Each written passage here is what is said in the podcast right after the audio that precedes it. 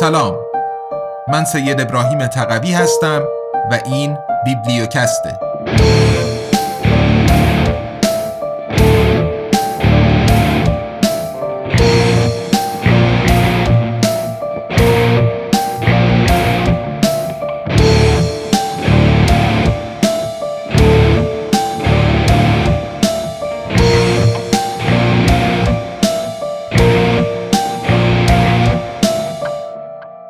ابرقدرت ریاکار. چرا باید از زیر سایه ایالات متحده آمریکا خارج شویم؟ نوشته میشایل لودرز. بازگردان سید ابراهیم تقوی. قسمت چهاردهم. فصل هفتم. دولت سرکشی به نام ایران. نیت مهم است نه واقعیت ها حتی در پرونده قتل. جورج اورول سلام میرساند. حمله به ایران در عرصه تئوری باقی نمیماند بلکه جامعه عمل نیز می پوشد. بسیاری از کارشناسانی که از سوی رسانه های آمریکایی در مسئله قتل سلیمانی مورد سوال قرار می گرفتند، حقوق بگیر شرکت های تسلیحاتی آمریکایی هستند. همانطور که حد زدنش سخت نیست، آنها هیچ مشکلی با عملیات اجرا شده با مسئولیت کاخ سفید نداشتند. جنگ یا احتمال جنگ بخشی از پورتفولیو آنها شده و شاخصهای بورس را به پرواز در می آورد. در آلمان هم دیوید پتراوس شناخته شده است. فرمانده ارشد سابق نیروهای آمریکایی در افغانستان و عراق مدام در شبکه های پرشماری در حال اظهار نظر بود. او از جمله گفت که مرگ سلیمانی در کل قدم مثبت مهمی در راستای ایجاد دوباره بازدارندگی است. دولت ترامپ خطوط دفاعی ما و همچنین توانایی های تهاجمی ما را تقویت کرده است. جان نگروپونته جانشین وزیر امور خارجه در دوران کاندوریزا رایس 2007 تا 2009 روزگاری از پیشبرندگان ماجرای ایران کنترا و مغز متفکر تربیت شورشیان کنترا در هندوراس برای ساقط کردن ساندینیست ها در نیکاراگوه این حمله پهپادی را دفاع از خود خواند. ج جانسون که در دولت اوباما وزیر امنیت داخلی بود علا رغم آنکه خودش دموکرات است همه انتقادهای دموکرات ها را به اینکه ترامپ این حمله را بدون مبنای قانونی قانع کننده و بدون مجوز کنگره اجرا کرده رد کرد. بنابر اظهارات جانسون ژنرال سلیمانی یک هدف مشروع نظامی بود و در جایگاه مبنی بر قانون اساسیش به عنوان فرمانده کل قوا رئیس جمهور این حق را دارد که او را بدون مجوز اضافی از سوی کنگره از میان بردارد. این موضوع که اینها و اغلب دیگر طرفهای گفتگو در مسئله سلیمانی شغلهای جانبی پردرآمدی به عنوان لابیگر صنایع تسلیحاتی دارند از نظر رسانه هایی که با آنها مصاحبه می کردند به خصوص برنامه های تلویزیونی ارزش گفتن نداشت. آشکارا قضیه اینجا نه خبرنگاری انتقادی بلکه گپ دوستانه بادی تاک بین همفکرانی از میان نخبگان صاحب قدرت است. از این رو مایه شگفتی هم نیست که فیسبوک و اینستاگرام نظراتی را که از آنها همدلی با سلیمانی برمی آمد حذف کردند. به خصوص در خود ایران که اینستاگرام به خاطر کمتر از همه سانسور شده بودن محبوب ترین شبکه اجتماعی است. سخنگوی فیسبوک کنسرن مادر اینستاگرام توضیح داد که این اقدامات در هماهنگی با مقررات تحریم اعمال شده از سوی ایالات متحده علیه ایران صورت می‌گیرند. فارغ از ماجرای سلیمانی هم در ایالات متحده در سطح حرفه‌ای چه در اندیشکده ها و چه در رسانه ها بیش از همه آن کارشناسانی در مورد ایران صدایشان شنیده می شود که طرفدار تغییر رژیم یا تقابل نظامی هستند. اما موضوع تخصص در این میان یک جورهایی است. تحقیقی که در فاصله زمانی 2014 تا 2016 سابقه کاری کارشناسان مسائل ایران را در اندیشکده های پرشمار واشنگتن بررسی کرده بود به نتیجه ای رسید که هوش از سر آدم میپراند. تنها یک سوم آنها دکترا داشتند و تنها تعداد کمیشان دکترایشان در موضوعی مربوط به ایران بود. قرار نیست مدرک دکترا به خودی خود اهمیتی داشته باشد ولی برای ارزیابی دانش کارشناسی به هر حال سندی کلیدی برای اثبات توانایی است.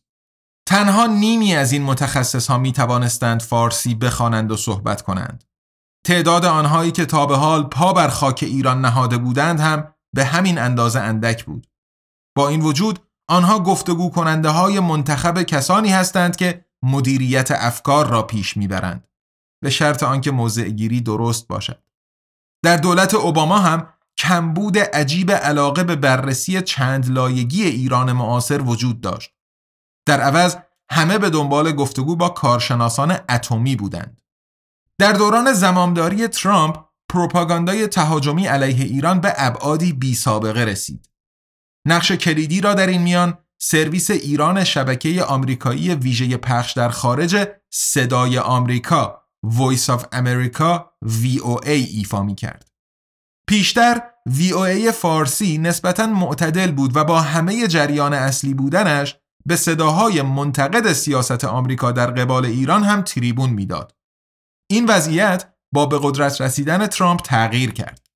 ساختار VOA تغییر داده شد و جمهوری خواهان تندرو به سرکردگی کنت واینستین به شورای نظارت آن راه یافتند.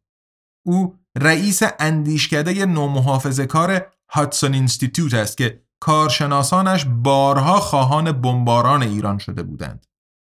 بخش مهمی از کار پیکربندی جدید VOA را وینسنت تروواتو به عهده داشت که پیشتر برای شرکت تحلیل داده بودار Cambridge Analytica کار کرده بود. کار این شرکت درست کردن پروفایل های کاربر در اینترنت بود. شرکت اعلام ورشکستگی کرده ولی مدل تجاریش تحت نام های دیگری همچنان فعال است. پروفایل های کاربر از الزامات microtargeting انتخاب تبلیغات دیجیتال برای تک تک کاربران است. این شکل تبلیغ به نوبه خود سلاح مخفی تعیین کننده برای پیروزی انتخاباتی ترامپ در سال 2016 به خصوص در ایالتهای چرخشی سرنوشت ساز بود که در آنها جمهوری خواهان و دموکرات ها پایگاهی تقریبا برابر دارند. در اندک زمانی VOA فارسی تبدیل به بلندگویی شد برای حامیان ستیزجوی تغییر رژیم در ایران. پسر ساکن لس آنجلس شاه سرنگون شده در سال 1979 هم یکی از کسانی است که برای مصاحبه ترجیح داده می شوند. و همینطور مجاهدین خلق MEK که در آمریکا خود را شورای مقاومت ملی معرفی کرده و حملات پرشماری علیه ایران اجرا کردند. از جمله علیه دانشمندان هسته‌ای با همکاری تنگاتنگ سرویس های مخفی اسرائیلی. در ایران سازمان فرقمانند مجاهدین خلق همانقدر محبوبیت و نفوذ دارد که حزب کمونیست در ایالات متحده.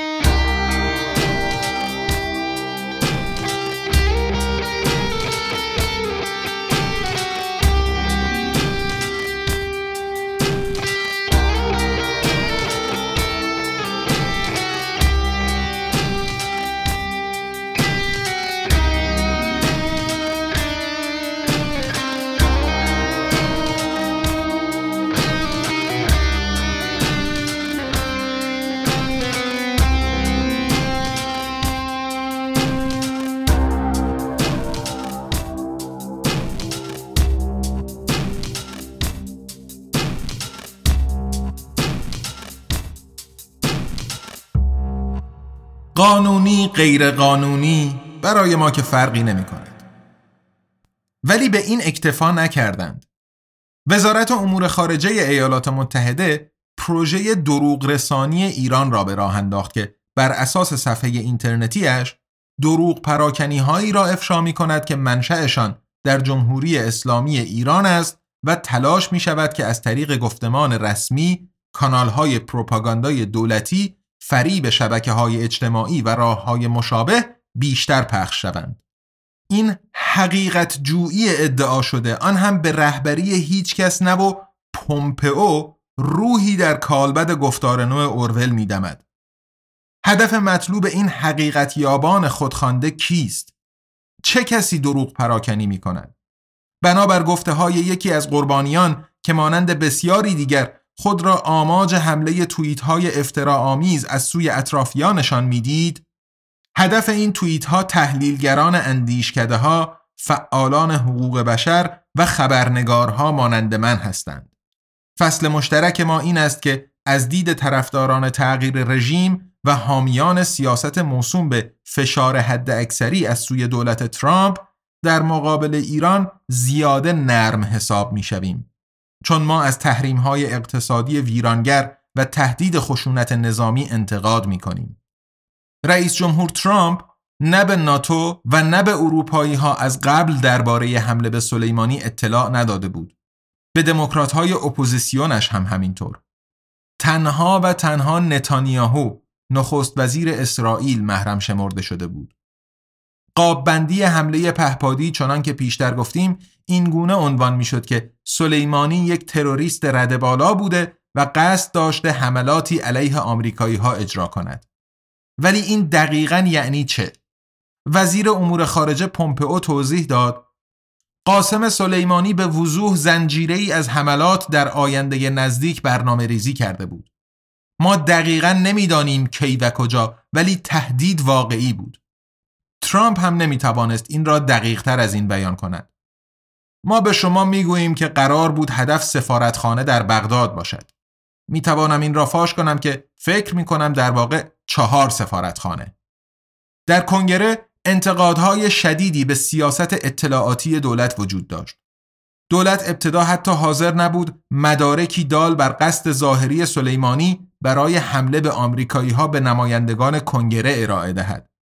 در نهایت دو کارمند دولت آمریکا که توانسته بودند به مدارک محرمانه دسترسی پیدا کنند به روکمینی کالیماچی گزارشگر نیویورک تایمز مسئول بخش افرادگرایی همراه با خشونت و دولت اسلامی گفتند که قوت مدارک مبنی بر یک حمله فرضی در آینده نزدیک از سوی سلیمانی به نازکی لبه تیغ است. چون این سراحتی از سوی نمایندگان سازمانهای دولتی ممکن است در نگاه اول مایه شگفتی باشند. ولی وقتی چنان که پیشتر شهر داده شد در درون نخبگان صاحب قدرت دیدگاه های متفاوتی درباره استراتژی و تاکتیک در مسائل اساسی وجود داشته باشند این موضوع در پوشش خبری نیز بازتاب می‌یابد و اطلاعات مورد اعتماد در صورت لزوم یک بار هم به تیغ نقد سوراخ سوراخ می شوند چنانکه در زبان آلمانی خبرنگاری می گویند. در جلسه غیرعلنی کنگره در 8 ژانویه هم دولت به کلیگویی قناعت کرد. سناتور جمهوریخواه مایک لی خشمگین گفت از سناتورها یک جورهایی خواسته شده بود که دختر و پسر بچه کوچولوهای خوبی باشند فقط همراه شوند و هیچ چیز را آشکارا زیر سوال نبرند. ترامپ به دنبال قانع کردنشان نبود.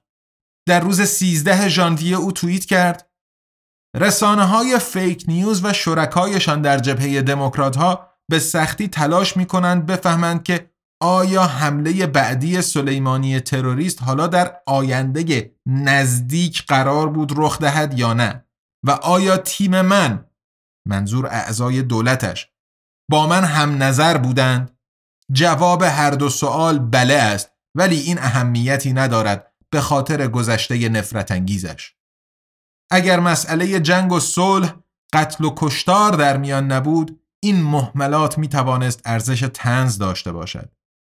ولی وضعیت در حاشیه خلیج خطرناک است و تا زمانی که دولت ایالات متحده بر راهکار فعلیش تلاش برای بزانو درآوردن رژیم تهران با هر وسیله‌ای پافشاری کند خطرناک خواهد ماند با آنکه هر دو طرف سعی می کنند از جنگی تمام ایار اجتناب کنند هر لحظه ممکن است حتی ناخواسته فاجعه ای رخ دهد مانند آنچه که در 8 ژانویه اتفاق افتاد وقتی که هواپیمایی خطوط هوایی اوکراین UIA اندکی پس از برخواستن از تهران سقوط کرد. همه 176 سرنشینش کشته شدند. دولت ایران ابتدا نقص فنی را به عنوان دلیل احتمالی سانحه مطرح کرد. پس از آنکه سرویس های مخفی غربی این توضیح را رد کردند، سه روز بعد در 11 ژانویه یک سخنگوی نظامی اعتراف کرد که هواپیمای بوینگ 737 خط تیره 800 به دلیل خطای انسانی اشتباها هدف قرار گرفته و ساقط شده است. یکی از واحدهای سپاه پاسداران هواپیما را یک جت جنگی آمریکایی در موقعیت حمله تصور کرده و دو موشک ضد هوایی شلیک کرده بود. این اتفاق اندکی پس از اصابت چندین موشک ایرانی به دو پایگاه نظامی آمریکایی در عراق به تلافی قتل سلیمانی رخ داد. رئیس جمهور روحانی برای این اشتباه نابخشودنی و فاجعه بار عذرخواهی کرد. رسانه های ما رهبری ایران را مسئول این تراژدی معرفی می کردند. بابت بیکفایتی یا بیمسئولیتیشان چرا که پرواز هواپیماها را متوقف نکرده بودند. گسترده تر کردن افق دید به عهده جاستین ترودو نخست وزیر کانادا افتاد که گفت اگر در روزهای پیش تشدید تنش رخ نداده بود این کانادایی ها حالا در خانه و پیش خانوادهشان بودند. اتفاقات اینچنینی آن جایی رخ می دهند که جنگ و خشونت وجود دارد. با آنکه ترودو نه از آمریکا و نه از ترامپ نام نبرد پیام واضح بود. نزدیک به یک سوم قربانیان کانادایی های ایرانی تبار بودند.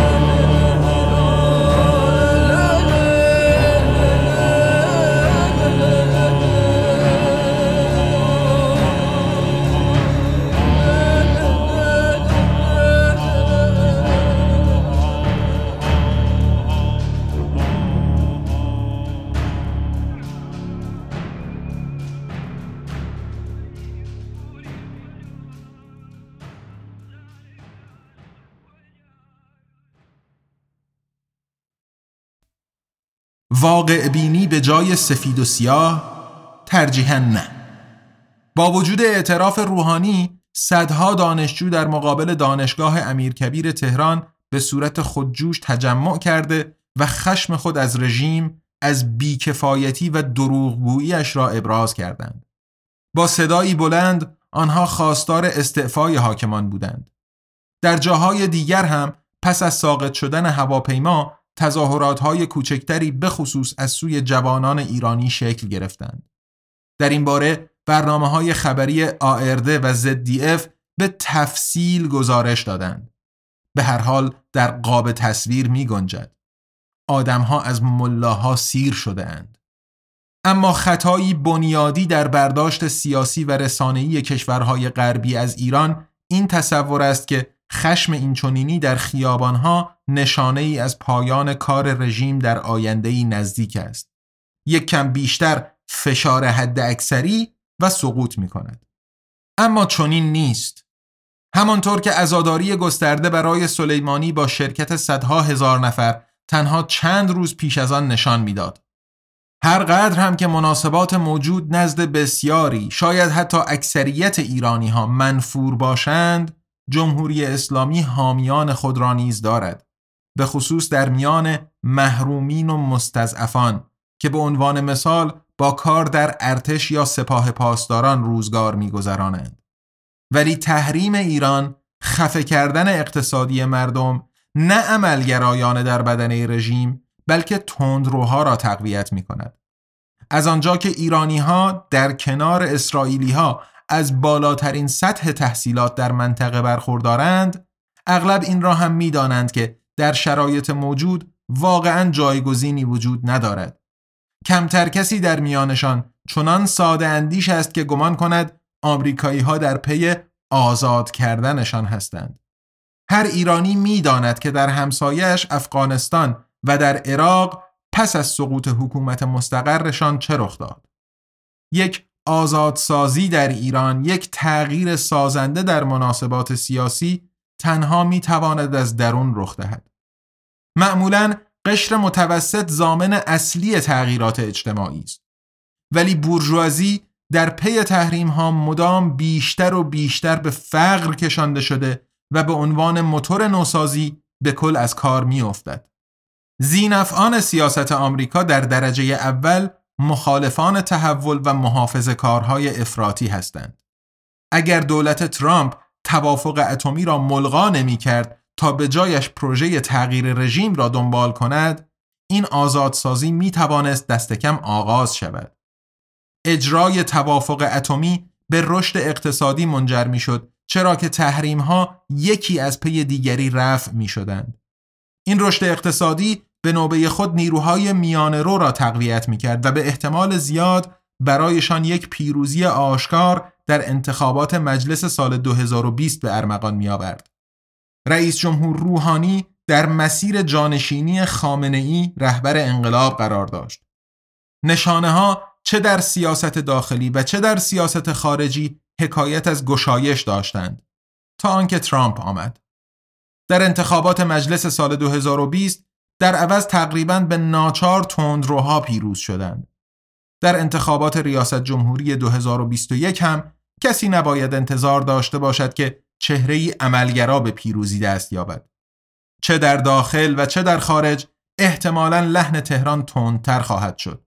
مگر آن که معجزه ای رخ دهد. مثلا بازگشت اقلانیت به کاخ سفید پس از پیروزی جو بایدن در انتخابات. این می تواند نخستین قدم باشد. تصویر سیاسی و رسانه‌ای ما از ایران به ندرت واقع بینانه است. در عوض اغلب پیرو باورهایی عمیقا درونی سازی شده در راستای مدل‌های قاببندی محافظت شده است. عباراتی مانند دولت سرکش یا این ادعای بدیهی انگاشته که ایران به دنبال نابودی اسرائیل است در این مورد چهارچوب قاب را تشکیل می دهند. هر کس که بخواهد از دیدگاهی متفاوت دفاع کند باید در بهترین حالت از قبل یک دوره علم بلاغت گذرانده باشد. از نویسنده این کتاب در برنامه خبری پرسیده شد که آیا ایران تهدیدی وجودی برای اسرائیل به شمار می رود؟ جواب من نه به دو دلیل اول اینکه اسرائیل سلاح اتمی دارد و ایران نه یک کشور بدون حتی یک بمب هسته‌ای نمی‌تواند موجودیت کشوری با تا 400 بمب هسته‌ای را تهدید کند چون این فرضی خیلی ساده غیر منطقی است از سوی دیگر به بودجه های تسلیحاتی اشاره کردم ایران سالیانه نزدیک به 15 میلیارد دلار آمریکا در این زمینه هزینه می کند. اسرائیل تقریبا 25 میلیارد علاوه بر آن محموله های پروپیمان سلاح به عنوان هدیه یا فروخته شده با شرایط ویژه از آمریکا یا آلمان هم هستند که معمولا در بودجه دفاعی ذکر نمی شوند. عربستان سعودی به ندرت کمتر از 50 میلیارد و ایالات متحده بیش از 700 میلیارد. این به معنی نسبت یک به پنجاه بین ایران و طرف مقابلش از نظر بودجه نظامی است.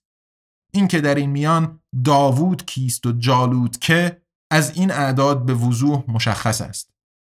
واکنش شریرانه مجری این بود. می‌خواهید بگویید که اسرائیل طرف متجاوز است؟ پاسخ داده شده از اساس هیچ قرابتی با این نتیجه گیری نداشت. ولی حالا در تضارب آراء پیامدش کسی که فقط یک صفت را با لحن و تکیه اشتباه ادا می کرد خطر اتهام یهود ستیزی را به جان می خرید و در نتیجه خطر از دست رفتن موجودیت شهروندیش را این را البته که مجری هم می‌دانست و ترجیح داد آرایش حمله بگیرد تا آنکه تصویرش از جهان را از سوی حقایق به چالش کشیده ببیند البته که در تهران رهبران مذهبی، نظامی یا سیاستمدارانی با دیدگاه های رادیکال درباره اسرائیل وجود دارند. مشهورترین مثالش رئیس جمهور ایران محمود احمدی نژاد 2005 تا 2013 این چهره تندرو برای سخنان ضد اسرائیلیش مشهور بود. ولی آیا رهبری سیاسی ایران به صورت جمعی تخیلات نابودگرانه در قبال اسرائیل در سر دارد؟ سیاست خارجیشان که نشان از ارزیابی واقع بینانه مناسبات موجود قدرت دارد.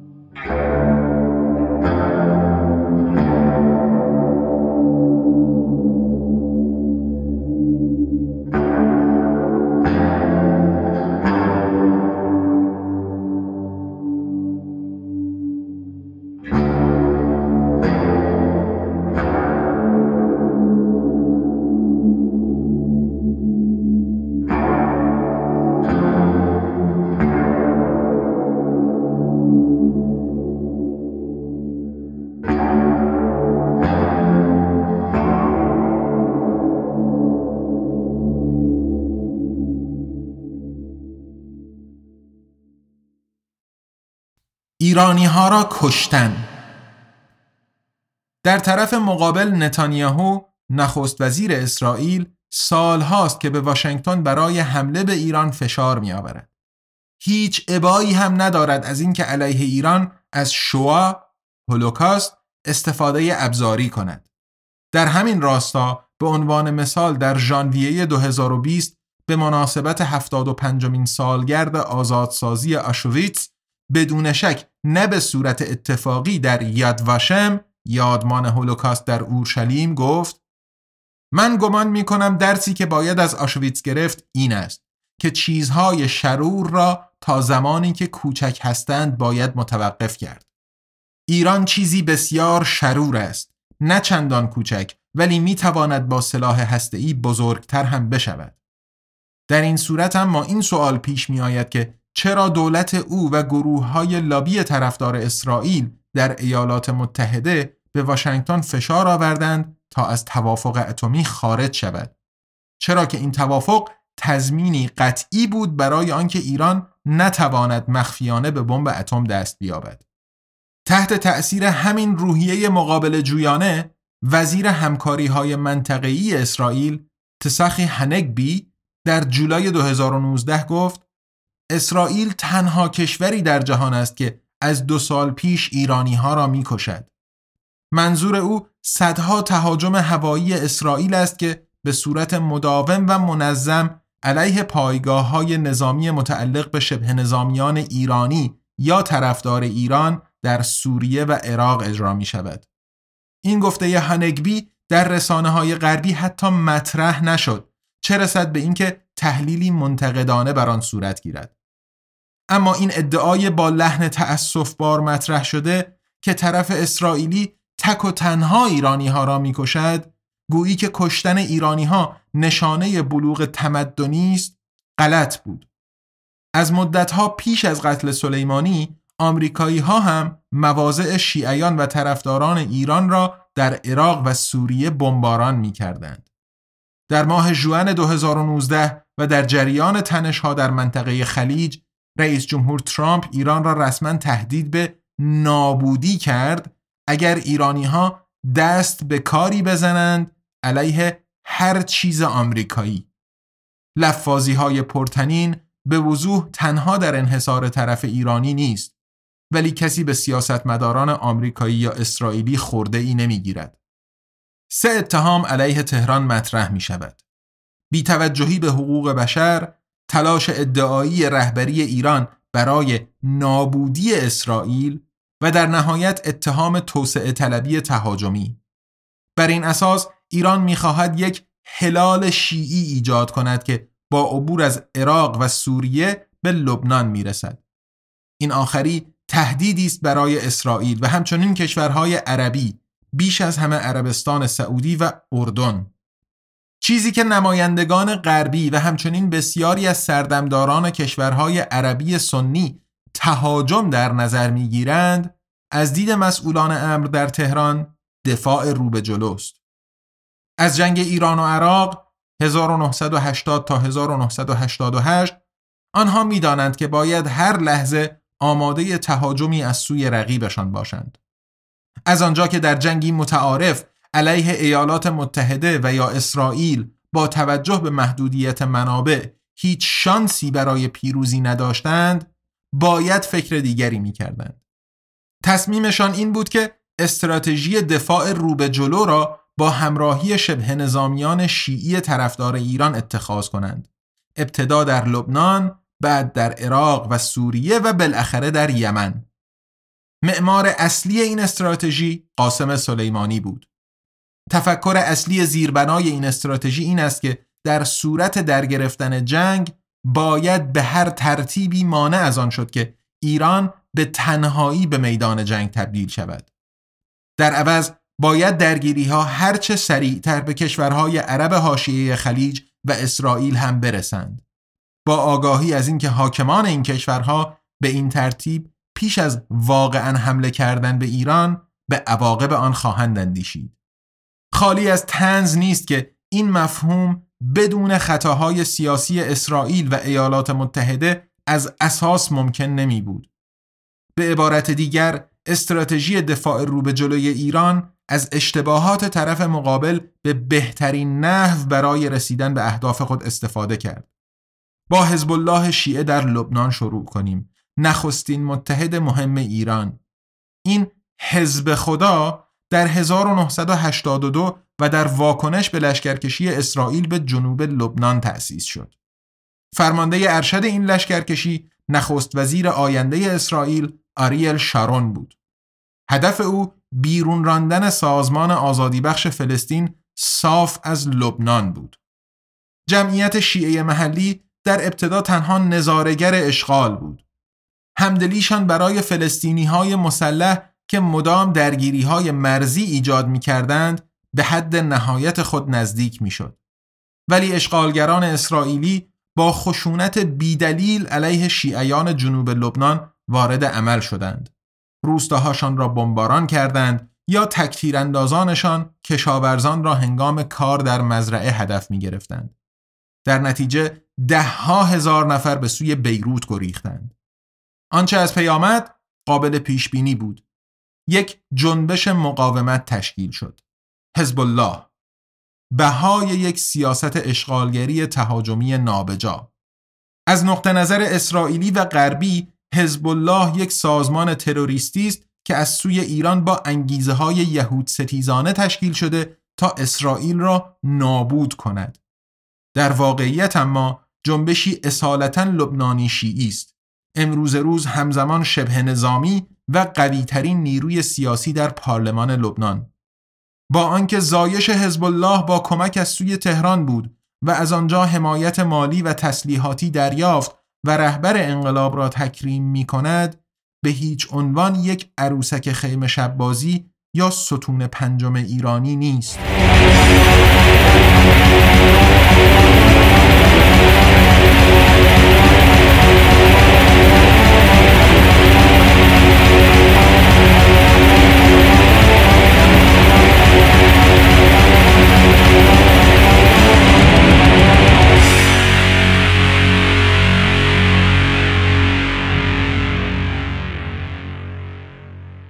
ناتوانی تحقیقی پس از هجده سال جنگ چریکی از جمله با بکارگیری مهاجمین انتحاری حزب خدا در سال 2000 اسرائیلی ها را به عقب نشینی بیغید و شرط از جنوب لبنان وادار کرد.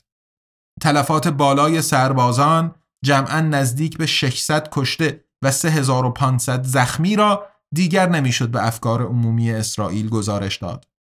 شش سال بعد در سال 2006 ارتش اسرائیل تلاش کرد حزب الله را بنابر روایت رسمی در واکنش به ربایش دو تن از سربازانش با حملات هوایی و پیشروی زرهی به شکل غیرقابل جبرانی تضعیف کند. بیش از دو هزار لبنانی بیشترشان غیر نظامی بهای این جنگ برقاسا را با جان خود پرداختند. ولی حزب الله مقابله به مثل کرد و شمال اسرائیل از جمله شهر ساحلی حیفا را با موشک هدف قرار داد. هزاران اسرائیلی به سمت جنوب گریختند. نه از نظر نظامی و نه سیاسی این برگ زرینی در کارنامه رهبری اسرائیل نبود. وقتی رسانه های ما درباره حزب الله گزارش می دهند، صدای غالب از پیش مشخص است. نقل قولی که در پی می آید از مقاله ای باز جای شکر دارد یک صفحه‌ای درباره حزب خدا در سایت است. چیزی که مثال زدنیش می کند قاببندی تاریخی اتخاذ شده در آن است که به اشغال چندین و چند ساله جنوب لبنان از سوی اسرائیل محض ساده نگه داشتن مطلب حتی اشاره ای نمی کند و به این ترتیب به ریشه پیدایش حزب الله نمی پردازد. در غیر این صورت پیام اصلی متزلزل می شود. از دید بین المللی حزب الله یک گروه نظامی تروریستی ضد اسرائیلی شمرده می شود. بین المللی در این حوزه یعنی از دید ما غرب این مسئله می تواند همچنین توضیح دهد که چرا وزارت کشور فدرال پس از اعمال نفوذهای مربوطه از سوی واشنگتن و تلاویو فعالیت شاخه سیاسی حزب الله در آلمان را در آوریل 2020 ممنوع کرد. شاخه نظامیشان را اتحادیه اروپا پیشتر در سال 2013 سازمان تروریستی اعلام کرده بود. متناسب با همین روایت در مقاله آمده است حزب الله در اوایل دهه 1980 از سوی شبه نظامیان در حال جنگ با اسرائیل و متحدانش در لبنان تأسیس شد. شالوده وجودشان ناتوانی بود. جمعیت شیعه منطقه مرزی فقیر بود و گیر افتاده میان طرفهای بزرگتر جنگ. حزب الله خود را به جایگاه مبارز خط اول مقاومت شیعه رساند. علا رقم همه تحریم های اقتصادی که واشنگتن از سال 1995 با شدت مدام بیشتر علیه ایران وضع کرد، رسما به دلیل اتهامات تروریستی در واقع برای تضعیف این کشور هم رئیس جمهور اکبر هاشمی رفسنجانی 1989 تا 1997 و هم جانشینش محمد خاتمی 1997 تا 2005 چندین بار با دولت ایالات متحده ارتباط برقرار کردند تا روابط میان دو کشور را بهبود ببخشند. اوایل سال 2003 تهران به دولت بوش یک پیشنهاد مذاکره جامع داد. از جمله در واکنش به جنگ عراق و اتهام مطرح شده از سوی واشنگتن که ایران به دنبال دستیابی به بمب اتم است. ولی نه آمریکایی ها و نه اسرائیلی ها علاقه ای به آن نداشتند. با اینکه خلع سلاح حزب الله بخشی از بسته پیشنهادی بود. حزب خدا مدام بیشتر و بیشتر تبدیل به نوعی وسواس در سیاست غرب به ویژه در ایالات متحده و فرانسه شده است.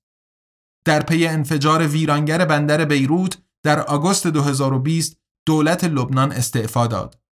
دلیل انفجار ظاهرا قویترین انفجار غیر اتمی از پایان جنگ جهانی دوم انبار کردن غیر اصولی 2750 تن نیترات آمونیوم تشخیص داده شد.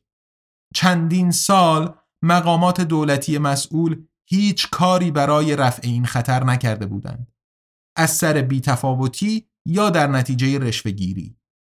این فاجعه بخش های عظیمی از بندر را ویران ساخت و خسارات شدیدی به خصوص در شرق شهر به بار آورد. نزدیک به دویست انسان کشته شدند. هزاران نفر زخمی شدند. با آنکه مدرکی وجود ندارد، سیاستمداران غیر شیعی و رسانه ها در لبنان و همچنین در غرب حزب الله را مسئول این تراژدی معرفی کردند. ادعایشان این بود که حزب الله این مواد شیمیایی را برای استفاده در تولید مواد انفجاری در آنجا انبار کرده بود. از آنجا که حزب خدا کنترل بندر را در دست ندارد برعکس فرودگاه بیروت ادعاهای این چنینی تا زمانی که خلاف این ثابت شود چندان منطقی نیستند و باید با احتیاط به سراغشان رفت. علا رغم همه اینها امانوئل مکرون رئیس جمهور فرانسه تصور می کرد که می تواند از این فرصت استفاده کرده و کنار رفتن حزب الله از صحنه سیاست لبنان را کلید بزند. در 31 آگوست مصطفی ادیب یک سنی و پیشتر سفیر چندین ساله لبنان در برلین به عنوان نخست وزیر جدید منصوب شد و چهار هفته هم در این مقام باقی نماند تا 26 سپتامبر. پاریس و همینطور واشنگتن فشار بسیاری به او آوردند که مقام مهم وزیر دارایی را نه بار دیگر به نماینده ای از حزب خدا بلکه به یک تکنوکرات بدهد. همزمان واشنگتن او را با اقدامات تحریمی بیشتر علیه بانک های لبنانی تهدید می کرد. به دلایل واضحی حزب الله در برابر این اقدام برای کوتاه کردن دستش از قدرت ساکت ننشست. با همراهی نمایندگان نخبگان فاسد صاحب قدرت که هیچ علاقه به اصلاحات واقعی ندارند، ادیب را به استعفا واداشت. شروع دوباره اضطرارا لازم سیاسی و همچنین اقتصادی به این ترتیب بار دیگر به تعویق افتاد. اینکه واشنگتن و پاریس اینسان آشکار و گویی که امری بدیهی باشد به دنبال اعمال نفوذ در تحولات سرزمین صدر هستند بار دیگر نشان می دهد که چه آسان کشورهای خاور نزدیک در میدان دید ادعاهای قدرت امپریالیستی یا نوع استعماری قرار می گیرند. هدف مشترک سیاست غرب فراتر از واشنگتن و پاریس تضعیف ایران از راه فرعی حزب خداست به سراحت بدون مذاکره مانند آنچه که خاتمی رئیس جمهور ایران نزدیک به 20 سال قبل پیشنهاد داده بود. فشارهای اینچنینی از خارج ولی حزب الله را چندان تضعیف نمی کند بیشتر همبستگیشان با تهران را تقویت می کند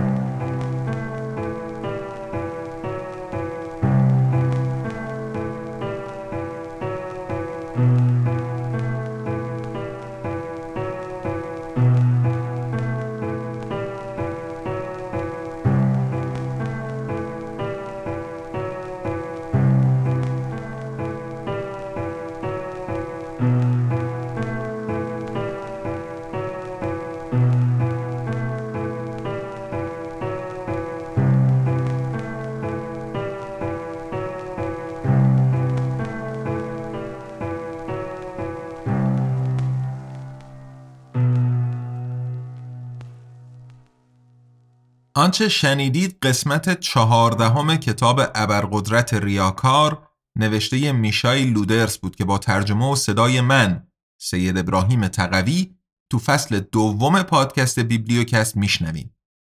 پی‌نویس ها و ارجاعات توی متن این قسمت رو می‌تونین مثل همیشه از لینکی که توی توضیحات قرار داده شده مطالعه بفرمایید. تا زمانی که ابرقدرت ریاکار به صورت کتاب الکترونیک و صوتی منتشر بشه کتاب اولی که آزادنامگان منتشر کرده یعنی QualityLand نوشته مارک اووه کلینگ اون هم با ترجمه و صدای من نه فقط توی فصل اول بیبلیوکست بلکه به صورت کتاب الکترونیک و صوتی برای فروش هم عرضه شده که امیدواریم مورد پسندتون واقع بشه. آزادنامگان یه انتشارات مستقل تأسیس شده در برلینه که کتابهای الکترونیک و صوتی به زبان فارسی رها از سانسور منتشر می‌کنه. اما از اونجا که بخش اعظم مخاطبش یعنی جامعه فارسی زبان تو ایران دسترسی به پلتفرم های بین المللی برای خرید محصولاتش ندارن این آثار رو همزمان در قالب پادکست بیبلیوکست به رایگان در اختیار عموم می‌گذاره. این پادکست رو شما می‌تونین روی سایت آزادنامگان یا اپهای پادگیر مختلف از جمله از طریق اپلیکیشن حامی فنی و تبلیغاتی ما یعنی شهرزاد بشنوین. همه پادکست های فارسی و تعداد زیادی کتاب صوتی در اپلیکیشن شهرزاد وجود دارن و همه چیز در شهرزاد رایگانه. شهرزاد رو می‌تونین خیلی راحت از فروشگاه گوگل دانلود بفرمایین و بیبلیوکست، ژرمانیا و باقی پادکست های فارسیتون رو ازش بشنوین. اگر خودتون هم قصد تولید محتوای پادکست یا کتاب صوتی داشتین، همکاری با بچه های پر انرژی و خلاق شهرزاد رو به شما هم پیشنهاد می‌کنم. ادامه پیدا کردن کار آزادنامگان و بیبلیوکست در گروه حمایت های شماست. اگر از بیبلیوکست خوشتون اومده و دوست دارین که ما بتونیم در ادامه کتابهای بیشتر و بیشتری رو به این شیوه در اختیارتون قرار بدیم آزادنامگان رو توی اینستاگرام، توییتر یا کانال تلگرام دنبال کنین و به دوستان و آشنایانتون هم معرفی بفرمایین. مخاطبینی که خارج از ایران هستن یا به هر نحوی به پلتفرم های فروش دسترسی دارن می‌تونن QualityLand رو در قالب الکترونیک یا صوتی خریداری کنن و بخونن یا یک پارچه به جای سریالی داخل پادکست بشنون. اگر هم دوست داشتین از آزادنامگان حمایت مالی بکنین می‌تونین از لینک های حامی باش، PayPal یا SubscribeStar که توی توضیحات پادکست اومده استفاده بفرمایین.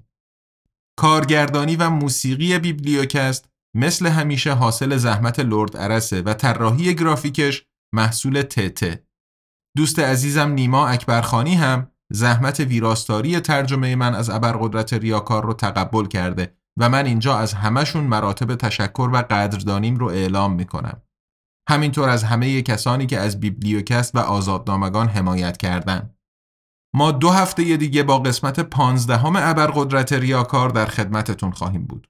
تا اون موقع حسابی از خود و اطرافیانتون مراقبت کنین چون ما دوست داریم شما حالا حالاها همراه ما باشین تا براتون کتاب بخونیم و منتشر کنیم. ارادتمند تقوی.